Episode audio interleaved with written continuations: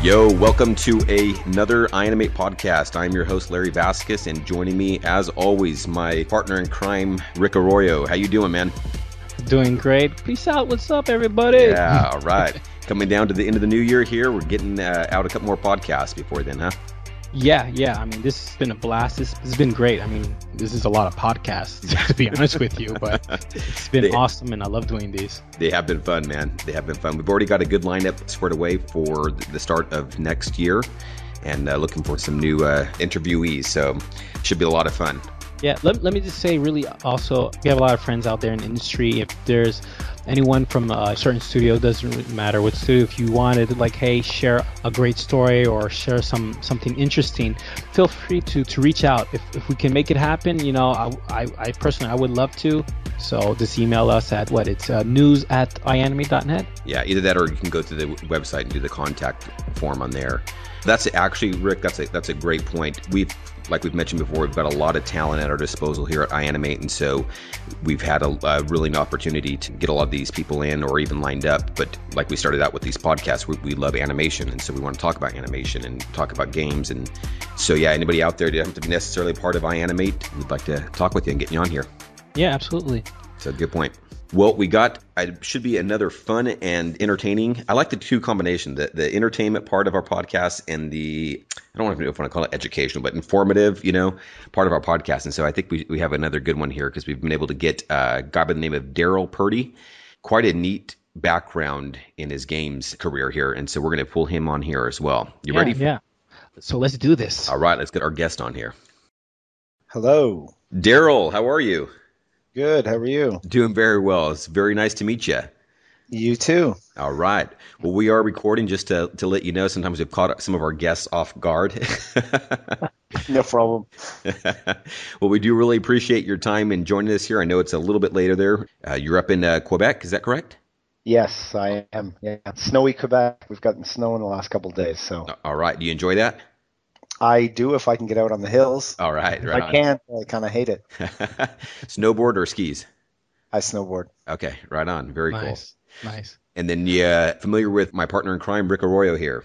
I am. Yes, we just had a, a bit of a conversation before this. Yeah, we're good. Make sure he's he's ready for this. He's he's, he's ready to go. it's gonna be awesome.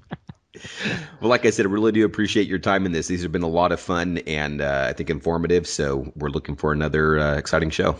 Great. I look forward to it. Well, why don't you tell us a little about yourself? Um, where to begin? Um, Looking at your bio, looks like you got about 13 plus years under your belt here, huh? Yeah, I have. Uh, I guess. Uh, yeah, about 13 plus. I I kind of started. Uh, I went to school at this kind of little um, school on the east coast of Canada, um, and I took 3D animation. It was basically because I, uh, when I was younger, I walked out of Jurassic Park, and I was kind of like, "Oh my god, they actually created dinosaurs, you know, amber and mosquitoes. Who would have thought of that? So uh, I, I kind of thought, how do I do that? It went a few years, and then a friend of mine had started a, or uh, had taken a course at this little known animation school. So I thought, okay, I'm going to do that. Um, and from there, I I got my first start in television, doing um, well, doing kind of like theater promos, and um, and then on to like Saturday morning cartoon stuff. Oh, right on. Which was a lot of fun. Um, and then kind of ended my television career doing uh, a sci-fi show called Lexx: The Dark Zone, which uh, was uh, somewhat of an acquired taste, but it was a great crew to work with. um, and from there, I made the jump into games. At that time, Ubisoft was kind of making a name for itself in Montreal. For some reason, my family has kind of a, I don't know, a history with Montreal. Like uh, four out of the five kids have lived in Montreal at some point. So it's like a rite of passage. I moved there and, uh, I guess I walked the streets to try to find a, a you know, a gig. And, um, I kind of got my first, I cut my teeth, I guess, at, uh, it was A2M, but now it's Behaviour Interactive. Okay. Um, I spent the better part of four years, almost five years there. And then I kind of did a small stint in the film industry. But at that time, the film industry was going through a bit of a rocky stage in Montreal. I kind of went back into games and headed uh, across the ocean to uh, Pandemic Australia. Oh, wow. Um, wow. Yeah, that was kind of a, a, a, kind of a lifestyle choice and a career choice. I mean, I had a couple friends that were working at Pandemic, and they said, "Oh, this is a great crew over here, and uh, you know, it's there's a lot of sun, beach, surfing, so uh, you know, can't go wrong." Yeah, exactly. and I was thinking, like, geez, how am I going to get any work done? Yeah. so uh, yeah, so then I went to Pandemic. Um, sadly, EA ended up closing that studio shortly after that. Um, but I was lucky to get on at THQ, and I was able to stay in Australia for a little bit longer. Um, but then, uh, you know, various things, family ties, and kind of, you know, um, I started talking with Ubisoft, and that's when I uh, came back for Far Cry 3. Um, and I mean, we just shipped that not too long ago, and now I've moved on to uh, Warner Brothers. Yeah. Okay. Now, what are you doing at Warner Brothers? I'm an animation director. Okay. At Warner Brothers, yeah. Um, but I, I probably have a, a, a, similar role to what I had at Ubisoft in that um, I'll be doing animation direction, and I'll also be doing some focus on cinematics as well, cinematic direction. Can you describe to us what an animation director would do? Uh, yeah, I mean, from studio to studio, it, it, it sometimes varies a little bit, but generally, um, like say on on Far Cry 3, uh, you know, as an animation director, I'm I'm responsible for pretty much all animation in the game. So, and a lot of that is setting the the style of animation or or the direction in which we'll go, and making sure that, um, I guess within you know um, gameplay and NPC or non-player animation and cinematics, there's a cohesive kind of vision across the board. Um, so really, it's it's kind of like the I guess the the holistic gatekeeper for the animation inside the game. Now, do you get to animate much when you're doing that, or is you're just basically directing and overseeing? Uh, I don't get to animate as much as I'd like to. Okay, but you do get some. Okay. I, I do. I, I, I, would say once you're in production, no, I don't animate really at all. Um, I would say the stage that I'm in currently at Warner Brothers right now um, is when I would get to animate the most, and that's really in the exploration phase. Now it's it's funny because I was talking with guys at work the other day, and it's been a while since I've been in this part of production. Like we're in concept phase, right? So for the last probably six years, I've kind of jumped into pre-prod or production so you kind of like have to hit the ground running you know mm-hmm. it's kind of like okay go go go go go but now i'm lucky um, with uh, with the project we're on at warner's is that i get to do a bit of concept phase so um, what's nice is now's the time when i get to explore some animation myself you okay. know to kind of play around, you know, see what works for the characters, maybe do, you know, um, character tests on a few of our main characters. And this way I can kind of myself find what's going to work and what's not going to work. And hopefully by the time we, we staff up with animators, I'll have like the Bible ready and say, okay, look, this is what works. This is what I like. You know, let's try to stay away from this. Yeah, we had a chance to uh, get my brother, actually, Daryl Vasquez, who was one of our first graduate alumni, he, works over at Insomniac, with one of his coworkers, who's actually an iAnimate student. And we're just kind of talking about some of that kind of stuff, though, where he was first introduced to some of these characters like Ratchet and Clank and not knowing who they were, you know, and having to jump into there kind of blindly going, okay, well, I know how to animate, but it's like they're go, okay, yeah, but he wouldn't do this or he wouldn't animate like that. But you're getting to be on the other end where you're developing some of that and in, in a sense creating this character, right? Yeah, exactly. This is this is kind of how I like to approach it is I guess like depending on on on on which way our game goes, we may have kind of multiple playable characters.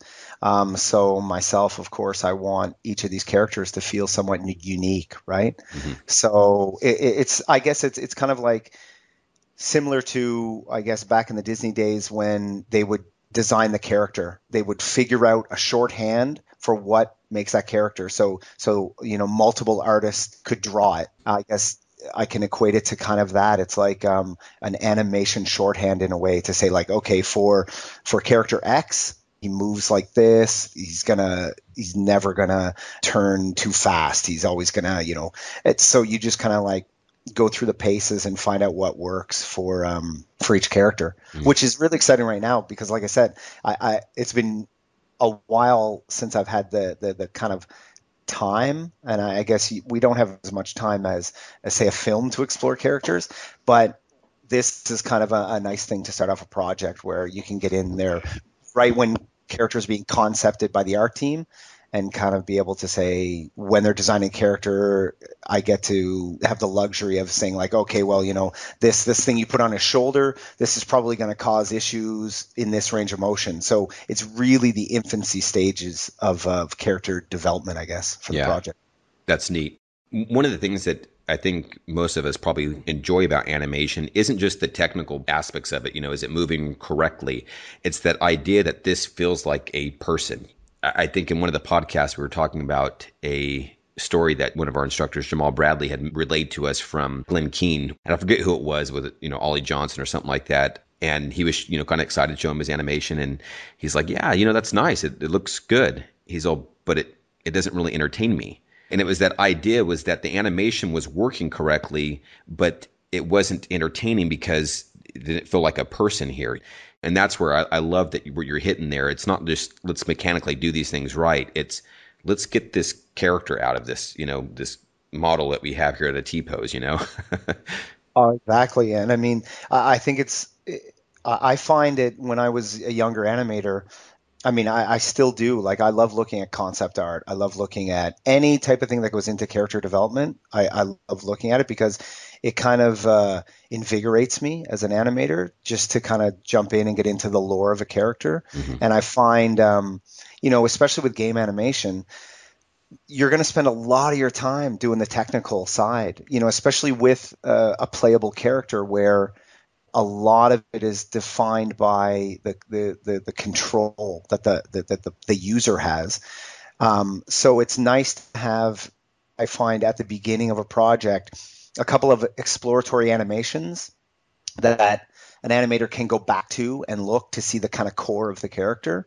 You know because they're you know they are going to be responsible for doing like very mechanical animations later on to make sure it works with the gameplay. Um, and so it's always nice to reflect back on okay um, you know if i have to do whatever a you know a turn 180 it's like okay at least i can go back and look at the character and say okay maybe i can add like you know a few little things that will make it fit inside this this character rather than yeah. just make turn around and go the other way. Someone's not just starting out and just doing the same 180; they're making it for this character. I, exactly. I was I was gonna say um, just a really quick comment. Um, when people create game animations, they think it very mechanical and very linear. Uh, but nowadays, games, uh, it's finding the personality in that short amount of frames and that's and I think that's the essence. If you can get that character in in you know eight frames or 15 frames, or if you're lucky, 30 frames, that's that's gonna make a, a character stand out and be more entertaining. And um, like like Darryl was saying, you know, that's that's that's working within the the technical side of it. You know how, you know, you, yeah, you do have to do be do these technical animations, you know, 180 turns, but how can you make it really entertaining? Mm-hmm. And do you find that animators have a hard time doing this, Darryl? Like when you when you assign them? Um, it depends. I mean, like even speaking from my history, like coming from television, which again, it's nowhere near film, right? You you don't you still have quite tight deadlines in television animation as well, um, but it is still a bit, I think, geared more towards the the art side of it. Um, I did when I first got into games, I struggled a little bit because, you know, I was thinking, as a lot of animators do, you know, you're always thinking about, okay, what's he thinking? What's, you know, or he or she thinking? What, what's the thought process? And, you know, you're really trying to kind of, Larry, like you said before, um, you're trying to kind of like think of it as a living, breathing person, right. which is good, but you, you tend to then maybe over animate for games where, you know, something that you could do in, in 12 frames, you take 26. You know what I mean? Mm. And so then the controls potentially becomes sluggish, right? Um, but yeah, I, I, think animators do struggle with it a bit, but I, I think it's more that uh, it might be the approach in which they think about it. Um, and and the way I see it is games. The big difference f- for me in games than in film or television is that um, you're going to do a whole bunch of potentially little animations that are going to be cut up into various pieces. But what you tr- have to try to think about is how do those whatever 25 animations all fit into one cohesive character or one cohesive movement set. So if you can't get the personality into each individual animation, what you should be trying to do is thinking how it's going to link together and make sure that, that that the essence of the character gets into the the global move set or or system. Mm-hmm. I, I, find myself now thinking more at a system level than a, a per animation level. Mm. Um, and I mean, you know, it's great now. We're, we're at the end of this console cycle and going into a new one. Animation has, I think, come leaps and bounds since since I started. Definitely. I mean, now we're able to do a lot more stuff, and I think it's only going to get better. Um, I don't know if that actually answered your question, but but it's, it's it's still the idea of keeping the big picture and not getting lost in the little, like you said, that short clip of an animation. It's keeping the big picture. This is a person. This is how they're supposed to act. And now, when you execute that short clip of an animation, you're keeping that in mind. Yeah, definitely. And I mean, I think going to Rick's uh, comment is that you'd be amazed at how much personality you can get into, you know, seven frames of animation. You, you know what I mean? Yeah. Um, there's a there was an example I remember seeing of uh, I think it was uh, James Baxter when he started out with uh, Richard Williams or whatever. I think he was drawing on um, framed Roger Rabbit or whatever, and he was I think all of 19 or something at the time, and he had one of the shots where um, uh, hopefully I'm remembering this correctly, but where one of the rats pushes the gas pedal or something. Or, can you hear me? Yeah, cutting in and out just a bit. Oh, sorry. Sorry, I'm getting too animated. No, there you go. Okay. Probably that was good. Putting my mic out here. Yeah, we were able to hear um, yes, but so you can keep going. No, so um, so he was animating one of the rats or something and pressing the or Roger pressing the gas pedal, and it was a really short frame, and it was just a shot of the gas pedal, and his foot comes in and presses it, and uh, everybody was amazed at how amazing that shot was. But I mean, it was all of I don't know, maybe maybe like 16, 20 frames or something. You know, it's like second, but he kind of put everything into it. So, uh, like I say, it's amazing what you can do with a little amount of frames. You know, if you kind of put your mind to it. One of the things I'm I'm kind of seeing as um, consistent across a lot of the boards with those who are have been in games or television, like you're saying here, is that you guys become very proficient in what you do. And I, I, was recently talking with one of our feature animation instructors, and he was talking about that one of the best animators in DreamWorks. He had about 10 years experience in the games. And so there seems to be even just that to be really concise in what you're going to do and you have to be really conscious of that and it kind of does help you strip away a lot of the fat from something you might normally do otherwise i think because well, there's two things. I mean, obviously the time limit that you have for animations in games. Um, I guess you, you you can't help but become efficient, or you know, as an animator, because the turnaround time for a lot of a lot of game development is really quick. Mm-hmm. Um, you know, you you're your best friend is rapid prototyping. So first you're going to bang out like uh, placeholder animations really quickly and get it in. Then you're going to probably test the system, and then when it comes down to actually creating the final polished animation, you still have a very quick time frame to do it. So you end up, I guess, you know, just training yourself to really kind of focus on what matters most. Yeah, I guess that's what I'm getting at. Yeah, to be really conscious and focus about, like you said, what matters most. And then when you got, you know, more time, you're able to layer on really nicely versus just throwing a bunch of stuff at it. Yeah, and I, I, I would say like, um, I guess animating in games, that's exactly it. You, you, I find a lot of people who are good at animating games tend to um, be very good at structuring their animations. So it's almost as if they've they're trying to set themselves up um, in case they get that pol- more polish time. you know You know what I mean? So they're they're going to they're going to have a process where you know they, they they rough something in and then they get another pass at it and they think okay i need to think exactly what i want to put in this because i might this might be my last crack at it so they do it but they set themselves up for if by chance later on it comes and says oh we have some more polish time well they can always jump back into that animation and be like okay now there was this this and this i wanted to put in and now i'm going to i'm to layer that on top right so they end up being very structured that way where they can they can always kind of iterate if they get the chance um, which I, I think makes them very kind of practical as animators. Mm-hmm. Um, and, and they kind of train their creativity to work that way. It doesn't make them any less creative. It kind of makes them just more, I guess, um, I would say, uh, more, their creativity is a bit more structured. Right? Now, let me ask you this. Why is it that you don't get as much time in the games for that polish? I know, I know a lot of these games could end up, you know, making a lot of money. Why is it that they don't have that time sometimes to do the full polish that they maybe they would like to? I I think it's um I don't know. I mean, I have a theory on it, I guess, but my my my theory is that games is such an iterative process that um you you never really know how something is going to turn out exactly. Like you, you can have a theory or you can have a plan for what you want to do. Let, let's say with a, a movement system, right?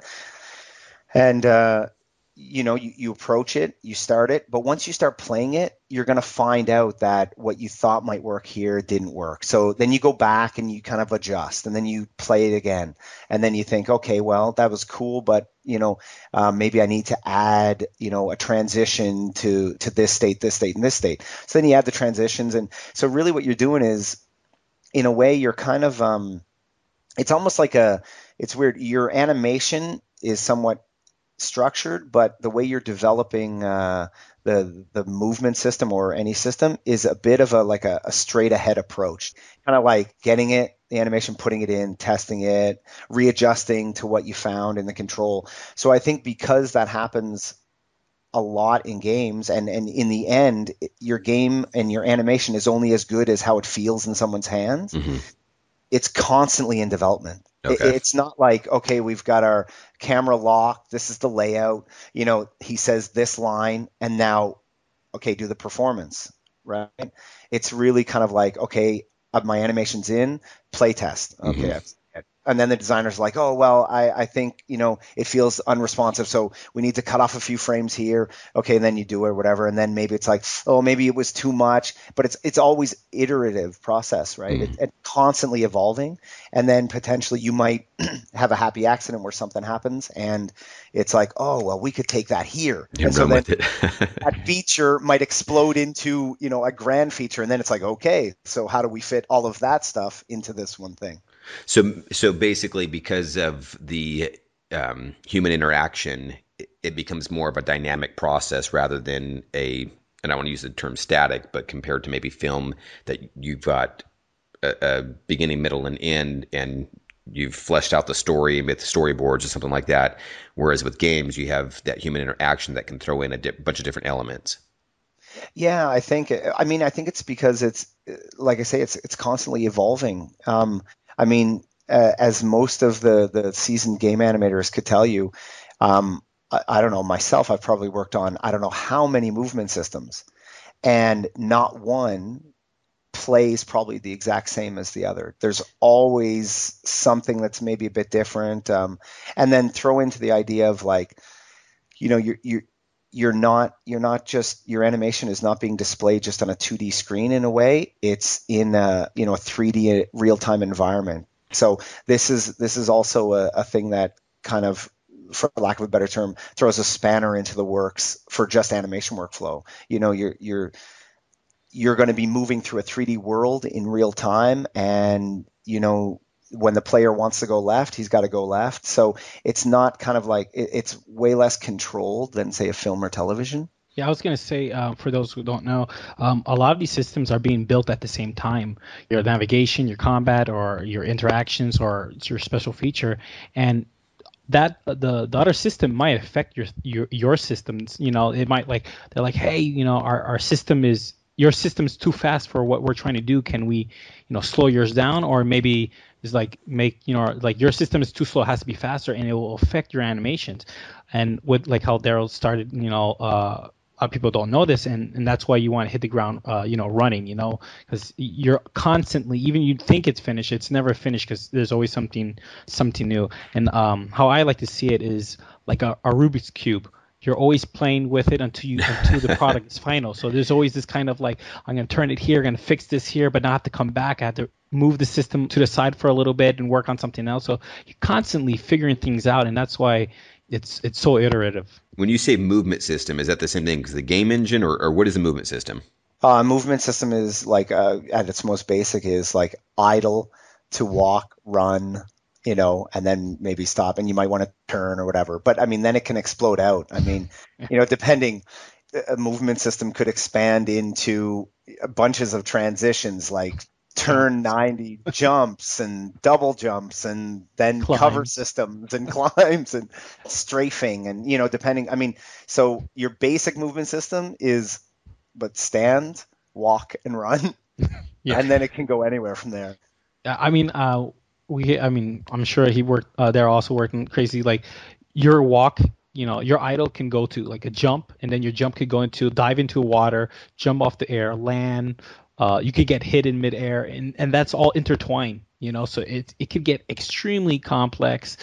Uh, it's, it's like a, it's just like this web of of movements that oh, just yeah. creates one like one character's complete locomotion. So mm. it's pretty it's pretty impressive. Kind of an if then if this happens then this has to happen. If that happens then that. oh, and uh, I mean even even just in a walk, like you know the player could the player will stop at any point. So he might stop midway through a walk, but you have two steps, let's say in a walk cycle, and then foot, does right he? Foot. Yeah, left foot, right foot. you know so he could bail at any time or he could turn at any time or you know so yeah it it really is a good example. It's like a spider web. Like it's uh, it's never just there's at any given time there can be like 10 animations playing. It gets uh, fairly complicated. What is it that you most enjoy about working in games?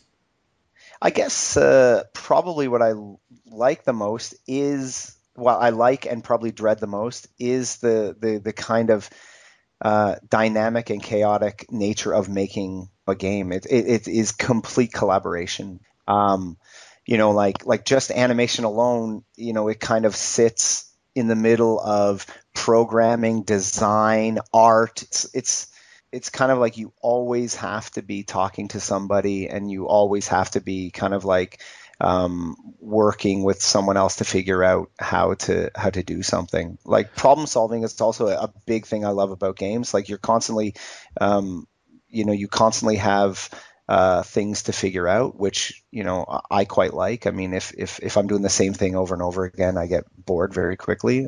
Probably have a form of ADHD or something. I don't know, but I, so I, I kind of like the the the, the ever changing nature of games and, and development. At the same time, it it it it is very frustrating. it always seems that double edged sword though in anything.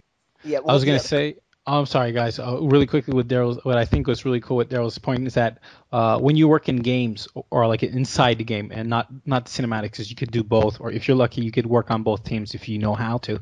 Um, when you're in games, you you also kind of need to learn about the other departments, how they think and how they work, so you can so both of you can adjust to create what you need to create. So you you you understand how to think like a coder. You understand a little bit about level design and you know streaming, and you also learn about scripting and how things are triggered and how things are going to be blending. And you know you learn how like is it an in-game camera that's working or is it a camera that's going to blend to you know animated camera. So working like in the middle of in like in games, you get to learn uh, a little bit of everyone's um, everyone's uh, profession so I think that was kind. That's kind of, and I think you need to if you want to excel and you know become like this, uh, uh, you know, a great animator. You need to have that mind thought to be able to learn and adapt what you're creating to to the needs of each department. So. I agree uh, 100%. I mean, probably one of the biggest uh, mistakes you know a young animator can make is that uh, he or she looks at their animation in Maya or whatever you're using, Motion Builder Max, whatever, and they animate it and they say, "Oh, okay, I'm done." Right, and then they they send it off into the void, and then you know I've had this happen, and then they they come up to you like, you know, whatever, a couple days later that or a week or something that they see it in the build and they're like, "Oh, it looks nothing like what I did in the, you know, in in Maya." And you're like, "No, no, because Maya's just the beginning point. You know what I mean? It's like you got to export that, you got to get into the system, and then you know, as an as a game animator, you got to play. Like you got to play your your stuff because to me, I, I really put a lot of uh, of ownership on my animators to say, look, guys, you should have a build running all the time you should be knocking on the programmer or the designer's door all the time to see your stuff if, if you're not implementing it yourself. Um, and because the end result just like in film the end result is up on the screen. In games the end result is on the gamepad in your hand and you should be playing it and seeing what's wrong. And if there's a glitch you figure out how to you know or you find somebody to help you fix it or you figure out how to fix it. So maya or your 3d package is kind of like the, the, the starting point. And you know, yeah, there's there's tons. I've seen tons of animations look great in in Maya or whatever, and get into a game engine and are not implemented properly or haven't been thought out correctly, and they they just look bad. And they could be the best animation ever in Maya, but if it's not implemented properly or or it doesn't fit into a system in the right way, then it's almost worthless. I had a really quick question. You talked about ownership. Do you do you? Um, I mean, each each studio is a little bit different, but do you have your animators design the system as well as implement the system, or you know, or is it depending on the project you're on? Um, it depends. I, think it depends on kind of multiple things. Um, that I guess I'm going to give a bit of history here. I guess back when I started, um, our, our company was very programmer driven not even design driven it was programmer driven and as an animator it was a little bit frustrating then because you were kind of told that okay the system is going to go in this way and you're going to give me an idle you're going to give me a walk and it can only be this long. And you know so you just kind of like you were a i don't know a factory a, a movement factory. Um, since then it's gotten a lot better. I tend to like with with tools like um, like yeah, I guess Morpheme and a lot of game engines now are going to kind of node based editors, like kind of state machines, where they give the animator a lot more freedom and a lot more control to create a system um, with basically programming support. Um, I tend to like this because I think it builds better animators because it, it goes to Rick's point where the animator becomes, in essence, a, a couple of us were talking about it at uh, at Ubisoft a while ago, and we called it uh, Designamator, right? Because if your animation does not, like I said before, if your animation does not work within the the system, or it's it's of no use. So I like animators to start thinking about the system and and you know how many what animations they have to break up and where do they fit into the system to create a good whatever. If it's fight system or if it's you know movement or if it's whatever climbing system then they're thinking about designing the whole system and not just producing those those 10 animations or those 20 animations. So i, I am i really like to try to get my my animators in the working in the design of the system as well. Um, and i think it yields really good results. Um, but I mean, it depends on the company. I mean, there I've worked with designers who are who are either very hands-on or kind of a bit more high level. Um, you know, some designers really like to kind of get in and and kind of say, I need, you know, these ten moves, and they're going to go together like this. Um, and then I have designers who sometimes just say, you know, look, I I need a a you know a flight system and he needs to be able to move left and move right. It's up to you how to do it. I tend to like that myself because I find the fun thing as an animator in games is to be able to create systems. And and I think an animator um, is going to know kind of how to make stuff move the best it can. Now, I mean, there's always you need input from everybody else to make sure that you're not like I say, not over animating something and taking too much time. Like control is always a big thing. But I think uh, the more we can let animators kind of uh, be authors of, of, of systems, the better animators you're going to get in the long run. They're going to be start thinking about design and start thinking about implementation and all that stuff, and less about just the art form itself. Yeah, I, I like to tell I when I, I Larry I probably heard me say this. Um, when they come, uh, the students come to our program, I tell them you're not just an animator, you're a game developer. You need to know how to develop games or how to design these systems, how a flowchart works or how a logic chart works, or you know, the understand the inputs. And it's not just hey, I'm coming to do games. I'm gonna learn how to do animate.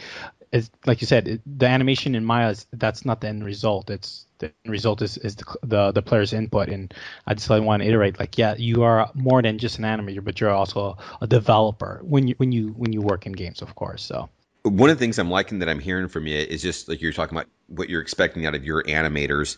And I, I apologize because we forgot to mention at the beginning of, of the podcast that Darryl will be joining our Animate Games team next year and will be one of our games instructor. I'm really looking forward to that. What are you looking forward to maybe most about taking what you've you know you do in the industry now and adapting that to your teaching with your students here? Um, yeah, I guess well, I, Rick and I were talking a little bit about this before I was going down memory lane, and I was thinking about I was saying that I, I watched the the latest uh, games reel, uh-huh. reel, and I was blown away by the caliber of what's there, right? Because I was saying like when I came out of my course, you know, it was a 3D animation course, but it, it basically taught you how to use a 3D software. Didn't teach you really to animate or anything. So all the character animation and and, and stuff you kind of did on your own time. Um, what I like is that, like the the the iAnimate program for games is that, you know, these students are getting a huge leg up. Like they're they're kind of like starting out with a very kind of specific skill set that's going to get them, um, you know, going to get them a great start in games. Um, I'm kind of looking forward to that. I mean, I, I think programs like this are amazing because I would have loved to have something like this when I was starting out in animation. It's more kind of that. Um, if anything, to tell you, to be honest, I'm, I'm somewhat nervous about starting I was saying to Rick, like, I, I'm, I'm, I'm the quintessential, I don't know, not tortured artist, but insecure artist, right? I, I, always think my stuff is never good enough, and and I said to him like, one day people are going to find out that I'm just faking. You know what I mean? so, so, beware, students. Yeah, there's a lot of instructors that I've heard say that, you know. So I think that's that's actually probably real common. You know, and that's one of the things that's cool too is that uh, we were talking about in the uh, previous podcast is there was a um, interview with Richard Lico, one of our uh, game instructors, and he was just talking about how the days of internship are kind of. he wasn't saying that they were numbered or anything along that lines, but just it's not always easy because you, now you've got to consider how much time and resources you have as a company to invest into somebody. And that's where he was saying a company or, or, a program like iAnimate is a perfect opportunity for that because that's exactly what you're doing. As a as a student of animation, it's just neat for me to hear you talk about, you know, my animators as a director, but now be able to apply that same kind of um, feel to your students, treating them as, like you said, like you're their director and you're going to teach that way. Uh, actually, you know what? That's a, a great way of putting it. In uh, it, it, the way I would see it is, is that I would I would feel like I would treat them like they were on the production floor. Mm-hmm. And I think that would give them the best education. Because I remember coming out of school and uh, I mean, it's funny because like let's say you do a 2-year program or the you know like the 2-year the program that I did, well, a year of on the job training felt like to me it equated to 10 years of the schooling that I got. Do you know what I mean? Yeah. So uh, yeah, this the, the the kind of like structure of iAnimate is great because it it kind of really is like an internship, mm-hmm. and you know it's kind of like this is how you are going to get um, I guess, directed on the production floor in a game mm-hmm. studio, which is crucial because it already establishes kind of workflows and and you know kind of ways of thinking and you're also going to see kind of like this is kind of the day-to-day thing that that happens in a game development studio. Then when they actually go into a studio, even though I'm sure there's probably like you're like you're saying there's insecurities, but all of a sudden they kind of start feeling like, hey, wait a minute, these are familiar terms, these are familiar workflows, these are familiar flow charts, or whatever it might be. Some of that stuff starts building up that confidence because they felt like a lot of this stuff is not new to them. They're they're familiar with it. No, exactly. Um, yeah, it's a, it's a, like I say, it's a huge leg up um, because I don't think there would be any other way to teach a program like this other than making it kind of try to reflect uh, what it is like in a studio to produce kind of the work for games. I mean, you could teach them animation skills, but if you don't teach them how to construct them and how to build them in the proper way, then they're going to go into a game studio and they're going to have to kind of they're going to have the shock that a lot of us other animators had when we first went into games that had come from kind of a different field is was like wait what? What do you mean? It's it's not only about animation? Oh okay. Well all right then. Yeah. You know? so then you had to acclimatize, right? Yeah, and that's what's actually been really nice having the two divisions that we have. The feature division that is just really just concentrating on the the principles of animation and teaching that.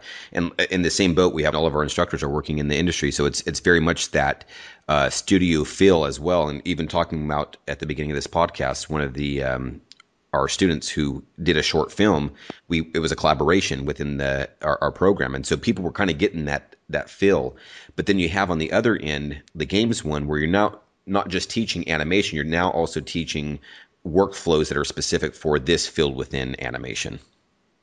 Yeah, yeah. I think I think the most crucial thing I would say that you could could start to teach an animator who wants to get into games is what Rick said before: is think about it like not only is animation animation is one piece of the pie that you're going to have to learn think about like like I say, flow charts, logic charts, like where is this one move going to go? And is it going to branch to three things? Is it going to branch to one thing? Is it going to branch to 10 things? And if it does, how does it branch? Where does it branch? You know, what do I, do I need an animation there where it branches or am I going to let the game engine interpolate it or blend it, you know?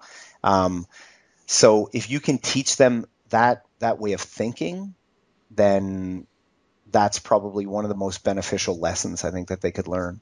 One of the projects you just recently finished up here, and it looks like a big one here, obviously, uh, Far Cry. It was uh, it was a, a, beast of a project. It was a big one. uh-huh. It looks like it got really good ratings off of. Uh, I, I, checked out IGN.com and they gave it some really solid ratings. So it looks like that paid off yeah, it's um, we're pretty proud of it. Honestly, I would say it's uh, it's one of the highlights of my career for sure. Um, it's uh, it's it, it's I find as a commercial artist, you, you, inevitably this is another thing. Uh, I've done a couple talks for um for, for some schools back in my home province, whatever, and what I always try to tell uh, a lot of the artists also is that listen, you're getting into. I know you're getting into this because you love whatever. You either love animation or you love games or you you love movies, and that's great because that passion is going to fuel you for the next 25, 30 years if you're lucky. But the one thing you have to remember as a commercial artist is that you're going to work on projects that are maybe not the most inspirational to you or that are just kind of ones that are are a paycheck. Mm-hmm. Um, so when a project like Far Cry 3 came up and you know we're, we're seeing kind of like the fruits of our labor now it's great as a commercial artist to work on a project and have it come out and it's a project that you know you actually love yourself like it, it, it's actually in my ps3 right now and i was playing it last night so i it's actually a game a lot of times you know you work on a project and you kind of you, you're so drenched in it that you you kind of when it comes out, you're kind of like, oh, I don't even know if I want to play that. It's like I know it inside out. But Far Cry was a was one that I was eagerly awaiting my copy, and um, I couldn't wait to play it. So um, it it was interesting. Like Far Cry was an interesting project for myself because I actually joined the project as um, as a lead narrative animator. So that was even kind of a, a new title at yeah. the time. Yeah. And basically what what what they wanted was they were looking at at pretty much making the whole game interactive. So even story moments, so you would never have traditional cinematics. They wanted they were potentially thinking about having interactive story elements. Um, so my first mandate was to kind of figure out a system for interactive uh, of narrative. Um, but as a lot of people would probably tell you, just that system alone is insane. You know, there's game like Heavy Rain is a game built just on that. You know what I mean? so, so uh, they decided later on that it was like, okay, well, look, we're a shooter first. Let's focus shooting and all that stuff. Um, but then I, I, I kind of made the transition into animation director. Um, so I guess I don't know. I mean, the, the thing we wanted, I, I found a first person shooter was was interesting to me because I had never done a first person shooter before. I had worked on Halo 3, but only cinematics as a cinematics animator. So first person was kind of new to me. Um, and then becoming kind of like an animation director and inheriting kind of already a year's year and a bit's worth of development, it was kind of an interesting thing to step into. But I found like um, one of the things we really tried to focus on was um, a lot of like third person action games. You focus on the hero character a lot, and you know he, he or she is kind of the backbone, and then you, you kind of build the world out around it. Whereas f- with the first person shooter, your hands are in the screen and your guns are obviously a big character, and you know they have to be you know great and visceral, and you know they're a character unto their own. But really, a, a big focus is the combatants and the NPCs because you're really telling a lot of the story through the people you're actually shooting at. So we we did a lot of work into cover systems and flinch systems and you know um, like flanking and trying to really give a natural kind of life to the people you're you're engaging with. So I mean you'll notice that if gunshots are going around guys you know they're not just kind of stand they're not just popping up at a cover and shooting at you Yeah. you know they're they're actually reacting to bullet fire and some of them maybe get scared and backpedal and they stumble so we did a lot of work with like kind of adding variety into the movement system to make them feel like they're reacting to the stimuli around them Mm. um, so that was a big challenge Is that a difficult balance to make it feel realistic, but yet not going too far where it kind of stops the gameplay because people are just covering the whole time? Yeah, it, I mean it is. Uh, it's it kind of grow. This is where you kind of like Rick had mentioned before. You kind of have to go into other disciplines and kind of understand as well because say we have an animation system that does all of this. So you know if if a gunshot goes off, a guy will react to it, or if a bullet goes by his head, he'll flinch and maybe duck. At the same time, you can't have everybody doing that. Right. So then, on top of that, you need some type of AI management system that says, okay, well, when this guy is flinching and, and ducking for cover, whatever, this guy is going to be engaging me and shooting me, you know, because if I just shoot a gun and everybody runs for cover or ducks, Right. you know, it's going to be a pretty lame game. so you kind of have to, you know, it, it's only as good as all, like all of those animations and all those systems are only as good as how they're managed to the player. Um, so yeah, it gets it gets pretty complicated. Yeah. Again, it's iteration. You play it, you you test stuff. Um, but you know that was pretty interesting. Another big thing we really pushed was the. I, I then transitioned to to kind of a cinematic director. So then it was very um, working performance capture and stuff like that. We've talked about on the podcast the use of motion capture and stuff like that, but you're now talking about performance capture. How does that work with within your pipeline? Um, yeah, well, actually, it's interesting because pipeline was the main reason uh, we we kind of chose to go with the system that we did because um, when we started to look into it, like at Ubisoft, they have this this great um, system called MoCam or whatever, and it's it's similar to kind of what you know what James Cameron used on Avatar, where you have a camera in front of your face and it captures facial. Um, but the, the the performance capture captures facial, voice, and body capture all in one sitting. So basically, I was looking at the, the the software that they use to capture the face, and it's it's very animator friendly. So when I saw this this kind of tech, I thought, wow, okay, you know, this looks. I, I was I'm I'm I'm a I don't know how to describe this, but I'm a very I won't say greedy, but I'm very protective animator wise. Like I want I want I want animators to be able to spend as much time, you know, creating stuff. So right. I don't want the tools to get in the way of the animators as much as possible. Right. So this this technology they had looked really animator friendly. So we decided to kind of I sat with one of the writers and asked him to kind of do up a, a bit of a monologue, and we were going to test it with an actor. So we got an actor in to to do the monologue, and it, it turned out to be the insanity monologue that that is in our game as kind of like one of the marquee things. And the thing that kind of spawned the choice of performance capture was really a pipeline issue. I, I wanted to make sure that it was the most animator friendly and the most easy to get into the game in the end, in a way, from an animation standpoint.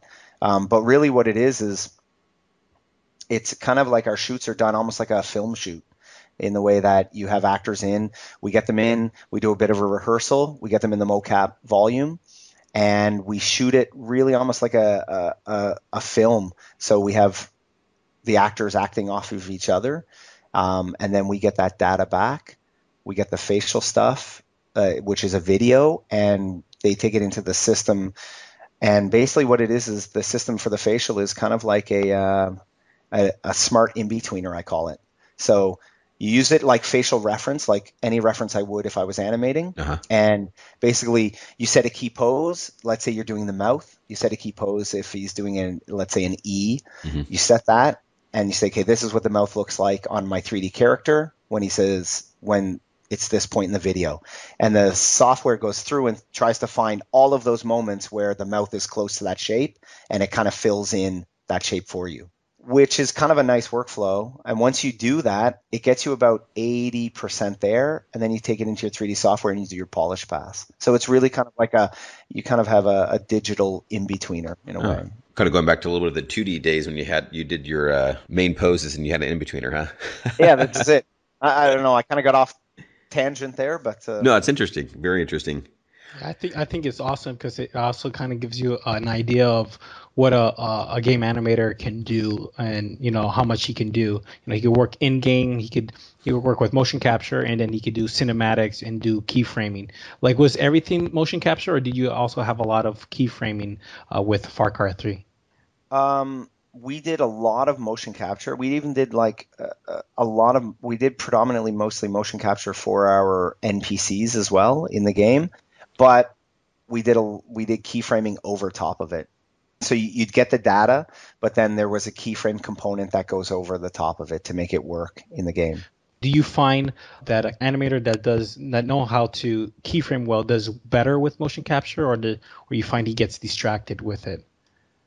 Uh, no, I think they do. I think a, a strong keyframer is good with mocap. I find like uh, I found um, doing my own tests um, with mocap, if you're a strong keyframer already, you're going to be able to pick out the things that you like automatically and the poses that you're going to be able to pick out the key poses that you think are working, be able to push them further um, while still maintaining some of that. Like, it, it's funny, mocap can be used in so many different ways. I know some people who use mocap pretty much straight, cleaned, whatever, and put it in. Um, I tend to like to use it as my starting point for motion. If I'm going to use mocap, I start there, but then I say, okay, um, where can I push this beyond what it is? Because the, one thing that mocap does give you is, uh, as an as an animation director, the, there's two things that I find it gives me. Um, it gives me a baseline across the board of I won't say quality, but of consistency. So if I have a team of animators and I have, let's say, two senior, really senior guys, and you know maybe three intermediates, and I have two or three juniors, really junior animators, mocap is a bit of the leveling field for that as a consistency thing because um, you know some of the junior guys may not edit the mocap as much as the senior guys but you'll still have a baseline. So it's kind of a, it's a great way to get a consistency across the project Hmm. Uh, the other thing it offers for more senior experienced people is you get a, obviously a mocap's great for getting a lot of somewhat little subtleties, right? Like, but it can come off stiff sometimes. So if you have a great animator, they can push the things that need to be pushed. And what comes along with that is that you get all these subtleties and and kind of uh, intricacies that mocap gives you. Mm. So in the hands of a really good keyframer, mocap can look really, really, really good. Okay, question for you, personal. What are some of your favorite titles that you've played? I mean, you can go way back or present. Uh, I'll go. My my one of my all time favorites, hands down, is Prince of Persia: Sands of Time. Ooh, yeah, that was a good one.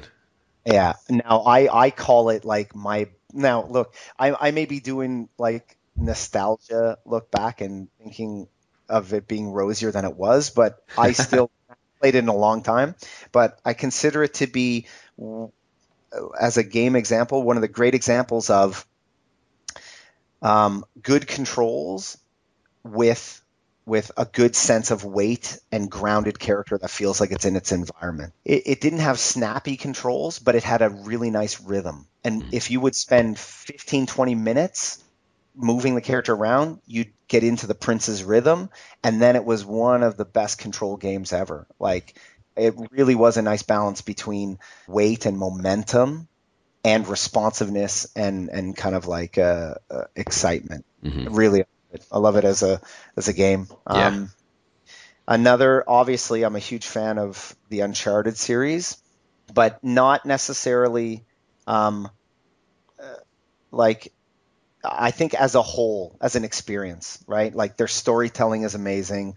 Um, you know, the cinematics are good and then the gameplay is good as well. So it, like as a whole package, I really quite like it. But I mean, I got into games because I wanted to play the action heroes that I saw growing up in movies and television. So, you know, Nathan Drake to me is like me playing a young Indy. I mean, so it's like, oh my God, yeah. uh, other ones, uh, obviously Left 4 Dead is a game that I honestly, I, I just cannot when I start playing that put it down because I think as a concept for a game, it's amazing. It's probably one of the best co-op games, probably one of the best applications of co-op gameplay ever done, in my opinion. Mm. Uh, and it's zombies, so who doesn't like to shoot zombies? Jak and Daxter, back in the day, again, amazing animation and amazing control, and just beautiful art. Yeah, it's gorgeous. So those are some of my favorites, I guess. Yeah, you gotta like the games that have the uh, great art form with it too, not just the the play value. Well, one thing I, I find, uh, and this is a personal opinion, uh, the one thing that does kind of frustrate me a little bit is like the big developers um, seem to be going towards, and I think it's because consoles can push bigger graphics and whatever, but they, they seem to be going down the realism realm with a lot of big titles. And um, I kind of pine for the days of of the Jak and Daxters and of these stylized games because I think you know we're in a medium that you can do so much. You know, you can explore really crazy worlds. Uh, you know, I, I, don't know why the, the, the need for realism and these muted worlds with like, you know, drab textures and unsaturated colors. I don't know. I mean, I I think we're missing out. I hope I hope we'll have a, a, a, rebirth of of kind of I'm not saying a rebirth of platforms or anything, but a rebirth of the fantasy part of it. That's it. I mean, it's um uh, like even film has not is hit or miss with with photorealism, mm-hmm. especially humans for sure, mm-hmm. and I don't think can go there. And uh, yet, I, it's just the technology's not there because no matter how good a um, a model or a character looks on a still, they might be close to photoreal in their still, but as soon as it starts to move on, you know, even if it moves really well, if it's not perfect, you're in the uncanny valley. Yeah. Right. What I always like is give me even a subtly stylized character. You know, like push the proportions slightly. You know, it doesn't have to be a much, but it can be almost just a feeling. And then when it moves almost real, it's going to be that much more appealing. Stylize it that much to kind of start getting yourself out of that uncanny valley. You just have to, you know, like I always say, um, I always use the the old man as an example. Like if you look at a lot of older people, they tend to be caricatures of their younger self. Do you know what I mean? That's cool. know, as we get older, you know, like our muscle definition kind of fades and our noses start to look bigger, and so prominent features get even more prominent. Uh-huh. So I use the old man scale on on some of these characters and kind of like pick a feature, a defining feature, and try to push it a little bit beyond what would be considered real. Mm-hmm. And you know, and I kind of say like, I promise you, if that character moves close to real, then it's going to feel 10 times more credible than than you know like the standard photoreal person mocapped yeah uh, so i hope i hope they do that i'm doing my part to try to push it that way but right on uh, well i was going to ask you what do you think about sequels games in the game industry we have a lot of sequels uh, uncharted 1 2 3 devil may cry 1 2 3 what's your opinion about this i don't i don't dislike it I, I quite like sequels. It depends on how you do them if you like a franchise or if you like a game, you tend to want more of it, right? It's just how you do it. Like I'm a huge fan of of of getting into a world or an IP. So let's say I'm going to try to give a, an example here or whatever, but let's say I played Far Cry, okay? Um, and our Far Cry is Jason Brody. Well, if they wanted to go into Far Cry World again, I would love it. You know, I love cross like uh, like crisscrossing storylines. So I'd like to see more games when they do a sequel to say, I think Crysis did this. You played as one guy, and then on one of the sequels, you played as the guy that was on the other side of the island in the same invasion, but you see it from his point of view. Now, some people argue that that's maybe a cop out, but I tend to like it because I kind of like I, am a comic book kid in a way, and I used to love when DC or Marvel would do the crossovers. You'd see like the story from these guys, and then they would inter uh, intertwine with other guys. So no, I think sequels pose a a real opportunity to expand a game's universe or expand uh, an IP. You know, why wouldn't you want to spend more time with this character? Yeah, yeah, I, I I love sequels. Personally, I love sequels. I love when I if I find a game that I can really follow. I just want I just want more of it, and and I hate when it ends because I'm like ah, I have to wait another like two two three years before I can get another one, and, and it drives me nuts. But I think sequels has is is you know you you get invested into your characters, and I agree. Like why not continue building you know, and growing with your characters, or you know, I just think it's I just love sequels. I just wanted to get your your point of view. No, I do. I think like if you think of it in um in in the the idea of like an episodic type thing, like you know, imagine like you know whatever Uncharted, the first one is the first story of Nathan Drake, but then like tune in next week, folks, and then you know. you know I think um, there has been a history in our in our industry of of over milking a franchise sometimes, but I think if it's managed right, no, I mean sequels are great. Uh, it's just uh, I don't want to see like you know you just took all the exact same mechanics and colored everything red instead of blue. Well, hold on, I'm paying sixty bucks for this, and like no, I mean if you try if you if you have another story or another thing you want to do with that character, then yeah, do it. Game wise, um, I think everybody who plays games probably has this feeling like when you pick up a new game, you have to learn it, right? Like it's you, it takes games take a longer time to get into. I find than a movie. Like with for myself, when I sit down to watch a movie, I'm always very excited for the opening scene because the opening scene sets the tone for me as a viewer. If they nail the opening scene or the opening sequence, then I'm I'm hooked. I'm like, okay, but that could take 30 seconds, two minutes. A game, it's not like that. I find because you're spending the first bit feeling the character. How does he move? Okay, what does he do? And although some of the control schemes are similar, it's always a little bit different. So it takes a while, and once you like that character, it's there's a sense of comfort when a sequel comes out because you're like, ah, yeah, okay, you're you're getting into this old pair of shoes again. Yeah. well, Darryl, we've taken uh, plenty of your time here, and really looking forward to seeing you what you can provide here at iAnimate as an instructor. I think it's going to be a lot of fun. And again, I just looking at your experience, I think it's going to really just continue to grow iAnimate. Yeah, cool. I'm super excited to join the team. It's been fun, honestly. Uh, to all our, our followers who are listening, I'm excited. I can't wait for Darryl to start. And we have so many great programs, you know, our feature, our games, and our rigging. I mean, and our instructors are, you know, our instructors make the program great. And it's really our students who who commit and, and put the time and effort into it that makes that really reflects that. So, you know, this is awesome. You know, thank you, Darryl, for coming, and thank you for everyone who who makes iAnimate who we are. So absolutely. All right. Well, here's the 2013 Darryl when you joined us as an instructor. Great. Thanks, guys. All right. Thank you very much.